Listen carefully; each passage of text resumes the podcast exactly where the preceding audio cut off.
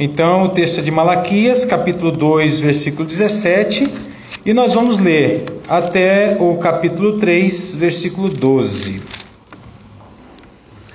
Nos diz assim a palavra do Senhor: Enfadais o Senhor com vossas palavras, e ainda dizeis: Em que o enfadamos? Nisto que pensais: qualquer que faz o mal passa por bom aos olhos do Senhor, e desses é que ele se agrada. Ou, onde está o Deus do juízo? Eis que eu envio o meu mensageiro que preparará o caminho diante de mim. De repente virá ao seu templo o Senhor, a quem vós buscais, o anjo da aliança, a quem vós desejais. Eis que ele vem, diz o Senhor dos exércitos. Mas quem poderá suportar o dia da sua vinda? E quem poderá subsistir quando ele aparecer? Porque ele é como fogo do ourives e como a potassa dos lavandeiros.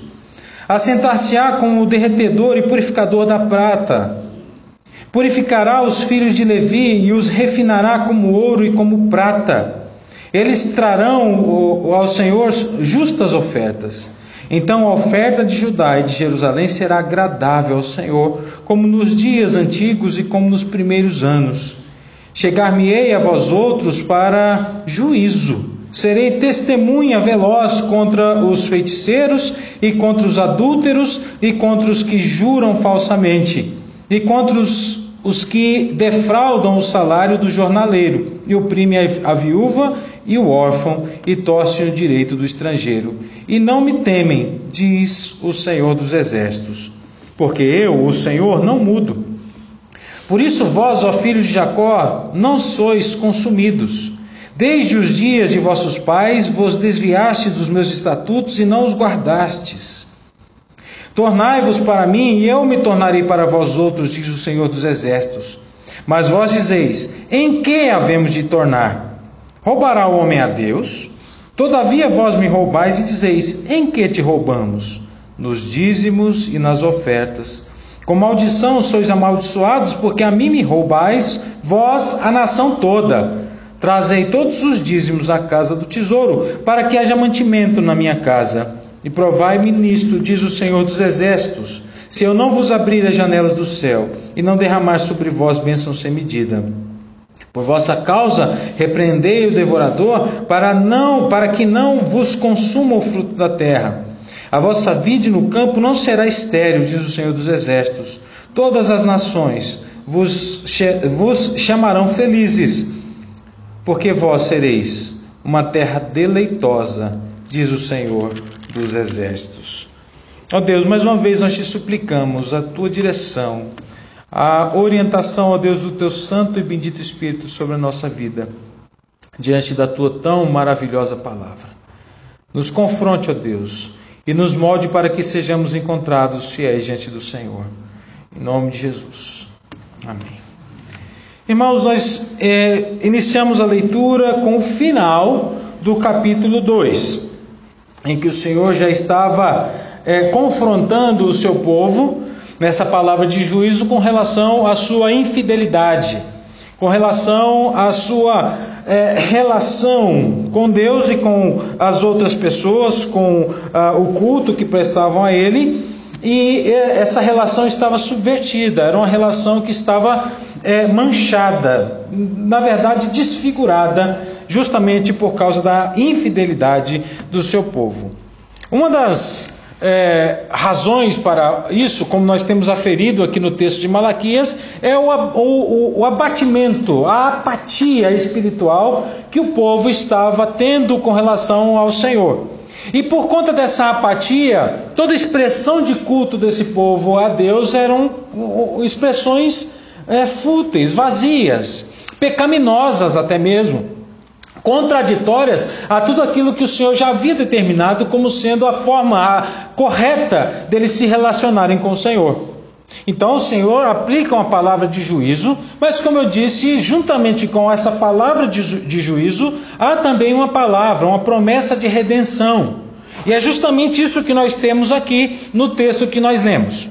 Pelo menos é, é, entrelaçado aqui as palavras de juízo, nós temos essas palavras de redenção. O versículo 17 do capítulo 2 nos fala justamente sobre um dos aspectos que é, surgia dessa apatia nesse relacionamento com o Senhor, dessa apatia espiritual do povo. Veja, o povo era religioso. Eles levavam as suas ofertas, os sacerdotes recebiam as ofertas, não é? Aparentemente estava tudo bem, parecia que estava tudo em ordem. O povo estava se relacionando com o Senhor.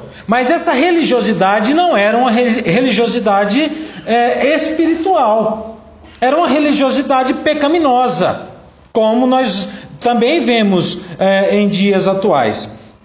Mencionei em alguns sermões anteriores, ou no último sermão que preguei aqui, sobre os líderes religiosos que é, praticam nos seus cultos atos que de fato é, afrontam a santidade de Deus afrontam a inteligência humana e a santidade de Deus. Não é? Mas o que nós temos aqui é um outro aspecto desse eh, resultado, fruto dessa apatia espiritual, que é justamente o olhar do povo de Deus quanto às coisas que acontecem no mundo. Veja o que ele diz aqui. A, a palavra de julgamento do Senhor é o seguinte: olha, vocês estão me enfadando, continuam me enfadando. Essa é uma palavra que acontece em outros momentos no texto de Malaquias. Vós me enfadais, vocês me enfadam com as suas palavras. Agora não é com as atitudes práticas de levar é, uma oferta prejudicada, uma oferta é, ruim no, no, culto que presta ao Senhor. Mas agora, em que, que eles estão enfadando ao Senhor? Nas suas palavras. E aí aquele cinismo, né, que é, é parte aqui da narrativa de Malaquias com relação ao povo, quando é confrontado com o seu pecado, ele diz agora: mas em que nós te enfadamos? Né? O que, que tem causado esse enfado? E aí o Senhor responde para eles mais uma vez: nisso que vocês pensam e nisso que vocês falam. Qualquer que faz o mal passa por bom aos olhos do Senhor, e desses é que ele se agrada. Vocês conseguem perceber a subversão aqui na, na maneira que o povo, na, na maneira que as pessoas estavam vendo o mal no mundo? Eles estavam enfadando o Senhor justamente porque nessa relação prejudicada, pecaminosa, né, subvertida que eles estavam estabelecendo com Deus, eles não conseguiam enxergar o fato de Deus ser um Deus de juízo, de, de, de pesar a sua mão. E aí eles, eles percebiam a prosperidade dos maus, a prosperidade dos ímpios, não olhavam para o seu pecado e estabeleciam um julgamento com relação ao Senhor na maneira como ele tratava aqueles que, que prosperavam, mesmo sendo maus. E aí diziam para o Senhor assim: Olha, é, o Senhor olha para as pessoas más e eles e ele os aceita. Então as pessoas que estão fazendo mal estão passando por bons. Veja o julgamento que eles estavam fazendo. Quando eu disse, meus irmãos e irmãs, no início desse culto, que nós devemos olhar para Cristo, olhar para, ou criar em nós, renovar em nós essa expectativa da sua vinda, é justamente para que essa, esse tipo de apatia não nos acometa, não nos abrace, não nos envolva. Porque muitas vezes nós também somos tentados a olhar para o mal que existe no mundo e falar assim: onde está o Senhor? Por que, que Deus está permitindo tudo isso? Cadê Deus para intervir nessa situação? Por que, que ele permite o avanço do mal? Por quê? Por quê? Por quê? E nós não olhamos para frente, para o que ele promete no futuro. Quando ele diz que ele voltará e julgará todas as coisas. Então, quando nós estabelecemos esse julgamento, pode parar para pensar que você está apático na sua relação com Deus. Tem alguma coisa errada aí.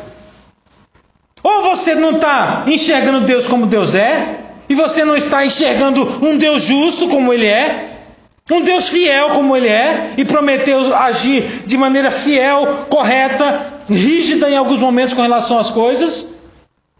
Você não está confiando na ação de Deus, na história. E você está estabelecendo a sua justiça acima da justiça de Deus. Subvertendo então, ou invertendo a ordem correta das coisas. Deus é justo, nós não. Deus sabe todas as coisas, nós nem metade, nem um terço, nem um por cento. Na verdade, nós não sabemos nada. Mas o orgulho que surge, que emana do nosso coração soberbo, por causa do pecado e do abatimento espiritual que temos nessa relação com Deus, faz com que nós achemos que nós sabemos mais do que o Senhor. E aí dizemos: onde está Deus? Onde está Deus que permite isso? Onde está Deus que não faz aquilo? Para, para e para agora com isso. É o que o Senhor está dizendo. Eles ainda dizem assim: onde está o Deus do juízo? Onde está o Deus do juízo?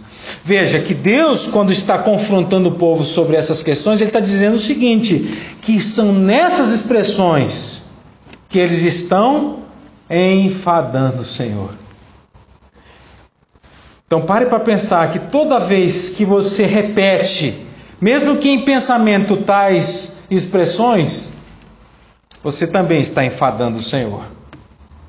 Porque você está se relacionando com Ele como se Ele fosse o seu servo e não o seu Senhor. Porque você não está demonstrando uma confiança que você precisa ter em Deus, no Deus justo como Ele é no Deus redentor como Ele é. Para esse tipo de questionamento, Deus continua agora respondendo. Aí o capítulo 3 começa justamente com essas respostas que ele vem trazendo em partes aqui do capítulo é, 3, na primeira parte do capítulo 3. E ele está dizendo o seguinte, em resposta a esses questionamentos, é, em linhas gerais, ele está dizendo assim: não, senhor, eu estou aqui, eu sou Deus de juízo, e eu, no tempo devido, estabelecerei o meu juízo. Só que o meu juízo é dessa maneira, veja como ele diz: Eis que eu envio o meu mensageiro, que preparará o caminho diante de mim. De repente virá ao seu templo o Senhor, a quem vós buscais, o anjo da aliança, a quem vós desejais. Eis que ele vem, diz o Senhor dos Exércitos, mas quem suportará o dia da sua vinda? Então Deus responde a esses questionamentos, dizendo assim: não, eu vou e eu vou dessa maneira. Olha, em primeiro lugar, eu mandarei um precursor, eu mandarei um mensageiro que preparará esse caminho. E a figura aqui é muito interessante porque o mensageiro era, era é, é, usado, era praticado com muita frequência naquele período, por exemplo, quando um rei de uma nação ia visitar outra nação. Quando essa autoridade que saía de uma nação para visitar outra nação, talvez de uma relação aqui diplomática entre nações, ele enviava alguém à frente para duas coisas. Primeiro, para anunciar que ele estava indo. Não era bom que um rei chegasse supetão no reino de outro. Poderia soar mal. Então ele mandava um mensageiro para que avisasse aquele é, rei que seria visitado que o outro rei estava indo em seu encontro ou ao seu encontro.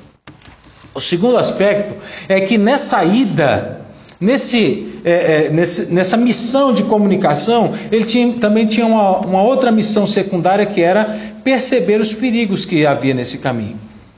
Ele precisava passar por onde o rei passaria para saber se estava tudo bem, se estava tendo algum confronto, alguma guerra, se existia alguma hostilidade, porque afinal de contas o soberano da sua nação passaria por ali. O que Deus está dizendo, mudando o que deve ser mudado, é que Ele enviaria alguém para preparar essa chegada do Messias. E o primeiro, a primeira missão desse precursor, desse mensageiro, era justamente anunciar essa vinda do Senhor. E veja, por que, que ele haveria de, de vir? Por que, que ele haveria de chegar?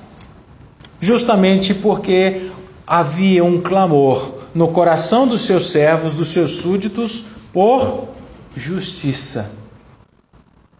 E esse é um anelo que todos nós devemos ter. A justiça de Deus né, a, a, Deus se manifestar de maneira justa e santa no meio do seu povo. Mas ele diz: Eis que enviarei o meu mensageiro que preparar o caminho diante de mim. E aí ele fala: de repente virá ao seu templo o Senhor a quem vós buscais. E esse de repente também nos comunica algo é, súbito. O que as Escrituras algumas vezes usa essa mesma expressão, essa mesma palavra, para falar sobre algo é, trágico que aconteceria. De repente surge alguma coisa que muda aquela realidade, muda aquela situação. E muitas vezes é usado de maneira trágica. Neste caso, não. Nesse caso, é trágico para quem faz o mal. Nesse, nesse, nesse caso é trágico para aqueles que aborrecem o Senhor, que estão vivendo uma vida destituída da glória de Deus, estão afastados, distantes do Senhor. Nesse aspecto, sim, é trágico essa vinda súbita do Senhor para o meio do seu povo. Mas para aqueles que são seus, o propósito da sua vinda é outro: é o de restauração, é de purificação. Por isso, as suas expressões seguintes são essas: Quem poderá suportar esse dia? Quem poderá subsistir quando ele aparecer? Quem poderá? Senão, aqueles que forem alvos da santa ação de Deus, da graciosa ação de Deus transformadora e purificadora, somente o seu povo, somente a sua igreja subsistirá nesse dia. Permanecerá. Por quê? Porque o propósito da sua vinda não é para destruir o seu povo, mas para restaurar o seu povo. Aqui consiste a missão é, redentiva da vinda do Senhor. Ele diz assim: porque ele é como o fogo do ourives e como a potassa dos lavadeiros. Veja, a expressão que ele usa é justamente essa, não é? Qual que era a função do fogo do ourives? Quando ele pegava o ouro para ser trabalhado. O fogo vinha para tirar as impurezas daquela, daquela eh, peça, né? daquele daquela pedaço de ouro. Eles achavam o ouro, então eles levavam para o ourives e o ourives trabalhava aquilo. De que maneira que ele encontrava a pureza daquele mineral? De que maneira? Queimando. Né? E o fogo vinha justamente para fazer essa separação, tirar as impurezas e deixar o ouro é, límpido, né? puro. Ele não somente usa essa expressão, mas também fala da potassa dos lavandeiros, né? daquele produto que era usado justamente para purificar a, a, as roupas, né? ou aquelas peças que eram é, lavadas. E ele ainda continua, dentro dessa mesma expressão, dizendo o seguinte: assentar-se-á como derretedor e purificador da prata. Nesse momento é que essa palavra nos comunica de maneira mais objetiva qual é o propósito da vinda do Senhor. Purificar como a prata é purificada. Purificará os filhos de Levi. E aí ele começa a trabalhar justamente aqueles que foram, primeiramente, objetos dessa manifestação da ira do Senhor. Não é? Os filhos de Levi eram sacerdotes. Os sacerdotes que, por causa da sua própria apatia espiritual, estavam conduzindo o seu povo, o povo de Deus, a uma adoração falsa, a uma adoração pecaminosa. Então, a, a, a, o objeto primário dessa ação de Deus é justamente nesse povo, os sacerdotes, os filhos de Levi, que vinham para ser purificados. Purificando os sacerdotes, ele teria então um culto purificado, um, um culto restaurado, uma adoração restaurada, que é a razão da nossa existência como povo de Deus. No catecismo, no breve catecismo, por exemplo, nós temos a primeira pergunta, não é? Qual é o fim principal do homem? Adorar a Deus, não é isso? Nos deleitarmos nele eternamente. Então, o propósito da nossa existência, o propósito nosso como povo de Deus é a adoração. É adorar a Deus o tempo todo, em todo momento, com todo o nosso ser. Esse é o propósito, por isso a restauração precisava acontecer ou iniciar na adoração. Quem eram os, os responsáveis por isso? Os filhos de Levi, os sacerdotes do Senhor. E aí sim ele fala: e os refinarão como ouro e como a prata, e eles trarão ao Senhor justas ofertas, que é o culto, que é a adoração, justas, purificadas, transformadas, não mais com a intervenção do pecado, não mais com ah, as distorções oriundas de uma apatia espiritual. Não, mas agora sob a perspectiva de uma redenção aplicada pelo Senhor. E aí fala então, essa oferta de Judá e de Jerusalém serão, será agradável ao Senhor, como nos dias antigos, como nos primeiros anos. Chegar-me aos outros para juízo. Mas esse juízo vem não para destruição mas para a redenção. Preste bem atenção nessas coisas. Chegar-me-ei aos outros para juízo e serei testemunha veloz com, contra os feiticeiros, contra os adúlteros e contra os que juram falsamente, contra os que defraudam o salário do jornaleiro, oprimem a viúva e o órfão, torcem o direito do estrangeiro e não me temem, diz o Senhor dos Exércitos. Então, esses são os alvos dessa ação de juízo da parte do Senhor. Mas veja só que interessante que ele nos fala. Ah, em resposta ao que ah, o povo acusava o Senhor de ser conivente com o mal, de ser conivente com essas pessoas que praticavam mal e parecia que prosperavam mesmo a despeito do mal, o Senhor está dizendo: não não se preocupem, porque o meu juízo vem contra eles. O meu juízo pesará sobre cada um deles. Ninguém passará impune. Eu sou o Senhor. O Senhor dos exércitos é quem está garantindo isso. E aí nos chama a atenção justamente essa expressão. Veja, não é uma palavra do profeta. Não é uma invenção criativa de um homem que se levantava para proferir palavras contra uma nação. Não, ele estava falando o seguinte: essas são palavras do próprio Senhor, e a garantia que nós temos é a garantia de que é Deus falando, é o Senhor dos exércitos, é o Senhor dos senhores, é o Rei dos reis, soberano sobre tudo, sobre todos, que está garantindo que será assim. Alguns salmos tratam sobre é, esse tema também. E fala assim: olha, não tenhas inveja dos malfeitores. Já leram salmos que dizem isso? Não tenhas inveja dos malfeitores. Ainda que eles prosperem, não tardará, pois chegará o dia em que o Senhor vem e vem para estabelecer juízo e justiça. Nesse propósito, então, irmãos, nós estamos, nós estamos garantidos. Porque se algum de nós, como povo de Deus, em algum momento nos desviamos do caminho e cometemos algum mal contra o Senhor, dentre esses todos que são mencionados aqui, se prestamos um culto que não foi agradável ao Senhor, não é? Se nos colocamos muitas vezes é, afrontando a santidade de Deus, adulterando, ou roubando, ou fazendo coisas que não deveríamos ter feito, a palavra de Deus vem para dizer o seguinte: vocês estavam impuros mas a minha redenção é para torná-los puros. Então há esperança. Há esperança. E a palavra de Deus vem justamente para confrontar essa realidade, na qual muitas vezes nós, como seu povo, nos encontramos. Versículo 6 diz assim: Porque o Senhor não muda, e a garantia para que isso seja assim é justamente a imutabilidade de Deus, que tem a ver com o seu ser, que tem a ver com a sua constância, ele é, ele foi e ele sempre será o mesmo. Deus não muda, ele não oscila de humor.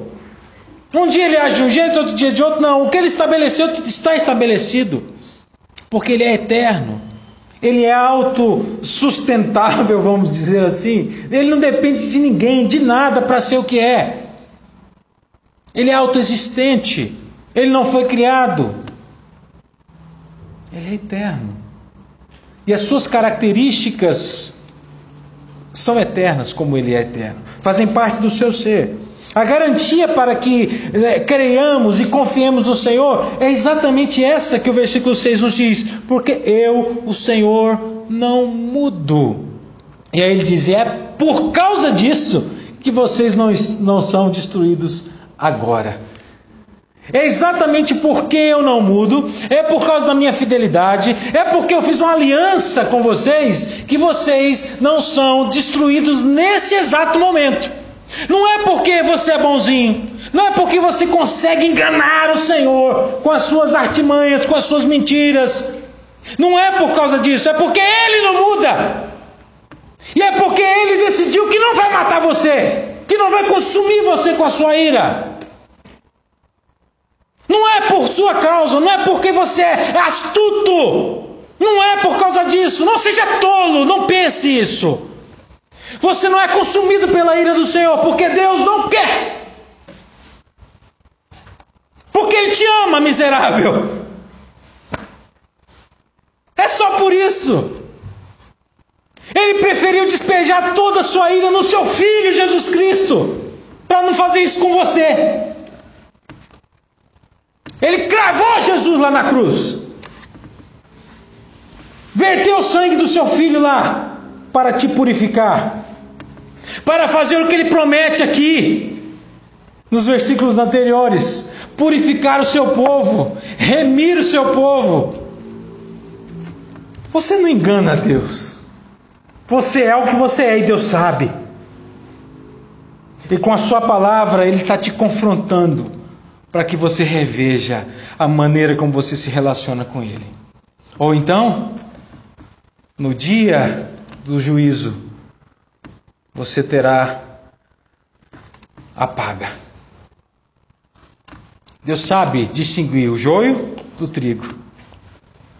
Deus sabe quem é lobo e às vezes se veste na pele de cordeiro. Deus sabe todas as coisas.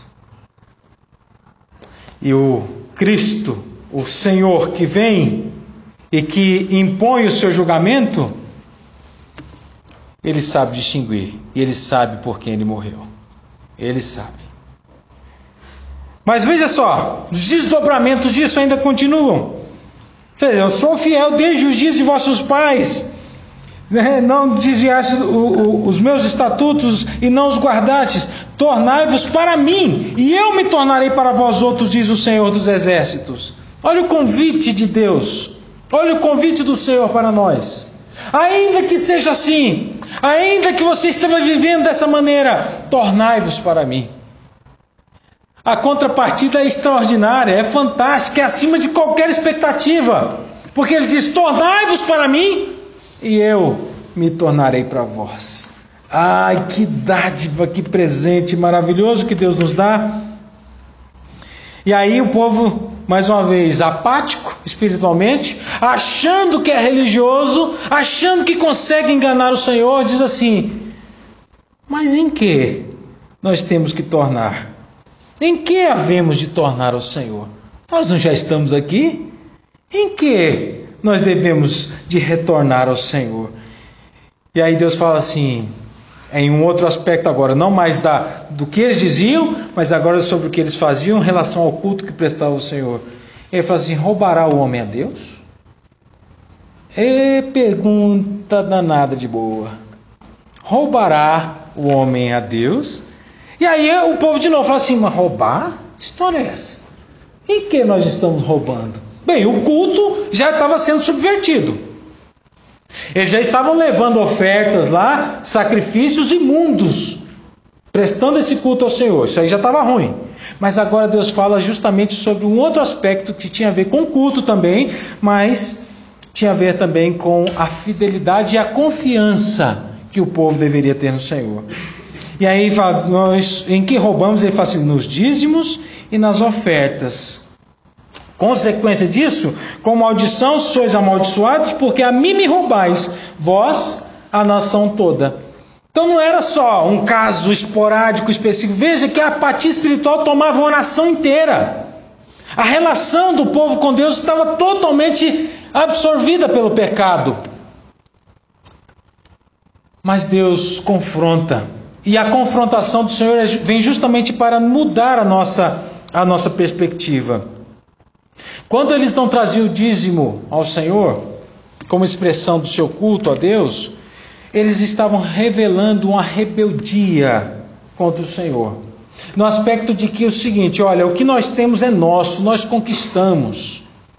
Nós não, não, não precisamos dar, não precisamos devolver isso porque é nosso, é fruto do nosso trabalho. Uma das razões para isso pode ser, inclusive, o que eles estavam colhendo, como fruto do, do, do, do afastamento deles diante de Deus. Deus poderia ter pesado a sua mão justamente sobre as suas colheitas.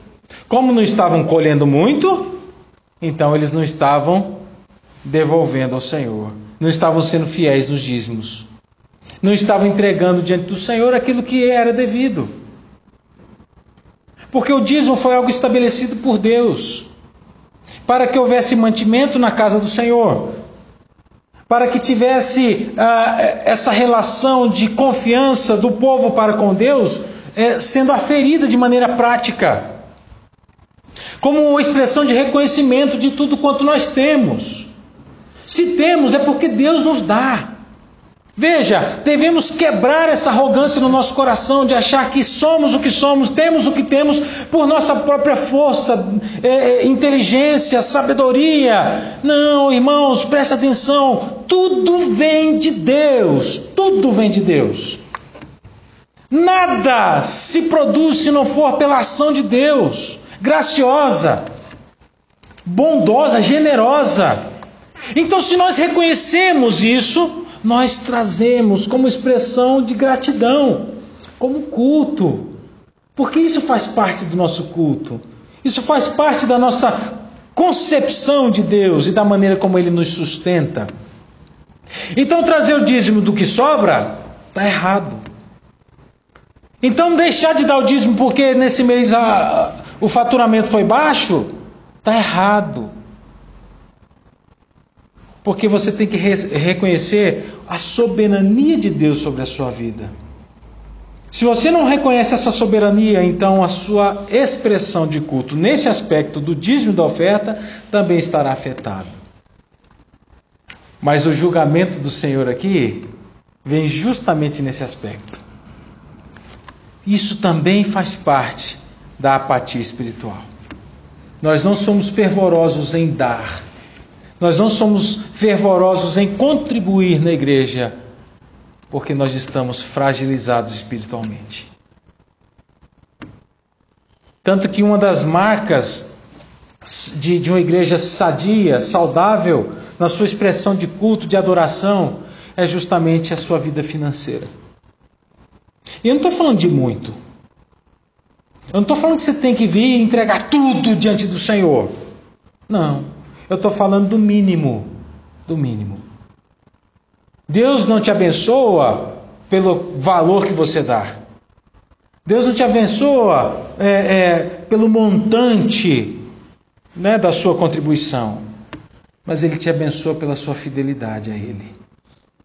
Ele te abençoa por causa da expressão do seu coração em reconhecer nele o provedor da sua casa, da sua vida dos seus projetos. Se o Senhor não edificar a casa, em vão trabalham os que edificam. Esse é o princípio. Tanto não é valor que nas Escrituras nós temos lá no Evangelho aquela oferta da viúva pobre, lembra? Chegou, foi lá no gasofilácio da, da, do templo, depositou lá moedinhas, uma micharia. Tinha pouquíssimo valor é, monetário que ela depositou lá. Mas Jesus olhou para aquilo e falou assim: essa deu mais do que todos vocês aqui. Porque ela não deu dízimo do que ela tinha. Ela deu tudo o que ela tinha. Era uma micharia. Talvez não fizesse diferença no, na contabilidade da igreja. Mas Deus não quer isso. Deus não está preocupado com isso. Deus não tem interesse em igrejas ricas, milionárias. Não. Deus tem interesse em povo fiel, em povo com coração na obra. É nisso que Ele abençoa e é nisso que Ele fortalece a nossa fé. E aí ele fala sobre isso, né? Bom, trazei todos os dízimos à casa do tesouro para que haja mantimento na minha casa. E prova-me nisso, diz o Senhor dos Exércitos, se eu não vos abrir as janelas dos céus e não derramar sobre vós bênção sem medida. É nisso que nós somos abençoados, irmãos. Vou repetir: não é no valor que você dá, não é no montante que você dá, mas é na sua fidelidade. E o dízimo é aquele valor de 10%. Você sabe disso, você já tem ouvido isso muitos e muito tempo. Se tiver dúvida, nós vamos conversar, pode me procurar. Mas veja, é a sua fidelidade, é a disposição do seu coração em dar. Você já deve ter ouvido uma história aí daquele. É, de pessoas, né? Talvez a história mais famosa seja a do Colgate, né? Que que vive com 10% e entrega 90%. Que aí ele inverte a ordem, né? Fala assim: não, para mim o suficiente é o 10%, os 90% é para a obra do Senhor. Existem mais pessoas que fazem isso. Mas o princípio não é o valor, lembre-se disso, o princípio é a motivação do seu coração. Não faça isso para barganhar com o Senhor também, ele conhece o coração, ele sabe. Não, vou entregar lá, esse mês eu vou ser fiel, porque eu estou para fechar um contrato aí, eu preciso que Deus me abençoe. Então esse mês eu vou ser fiel para garantir o meu contrato. Deus, Deus não aceita também. Não é isso que Ele quer. Gente, pensa, Deus quer relacionamento de integridade. Cristo veio para nos purificar de todo esse mal, para nos reunir como povo de Deus para que a nossa adoração ao Senhor seja uma adoração integral. Não só quando cantamos, não só nas nossas devoções diárias, leitura e oração, mas em todas as áreas da vida. Deus quer nos encontrar fiéis. Dízimos e ofertas é só mais uma coisa. Sabe por que é tão difícil? Muitas vezes nós sermos fiéis nisso? Porque o dinheiro se tornou um ídolo no nosso coração. Porque nós colocamos muitas vezes os nossos recursos acima de nosso Deus. Achamos que eles vão nos garantir aquilo que a gente precisa. Não pense que é só gente rica que pensa assim, não. Esse mal é para rico e para pobre. Mas a palavra do Senhor vem para nos confrontar e nos corrigir desse mal. Trazei os dízimos e vocês vão me provar nisso se eu não vos abrir as janelas dos céus e derramar sobre vós bênçãos sem medidas. Mais uma vez ele encerra essa expressão dizendo assim: Assim diz o Senhor dos exércitos. A promessa que ele faz, irmãos, é garantida pela palavra dele. É ele quem diz que vai ser assim. Agora eu quero saber de você. Se Deus diz, você tem coragem de contradizer? Se o Senhor dos Exércitos, o Rei soberano sobre tudo e sobre todos, o Deus de tudo, ele estabeleceu isso, ele disse isso.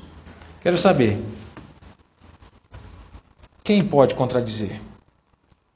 Quem pode dizer assim, não, senhor?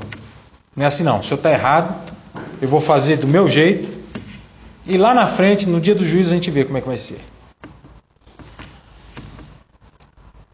Você pode pagar para ver.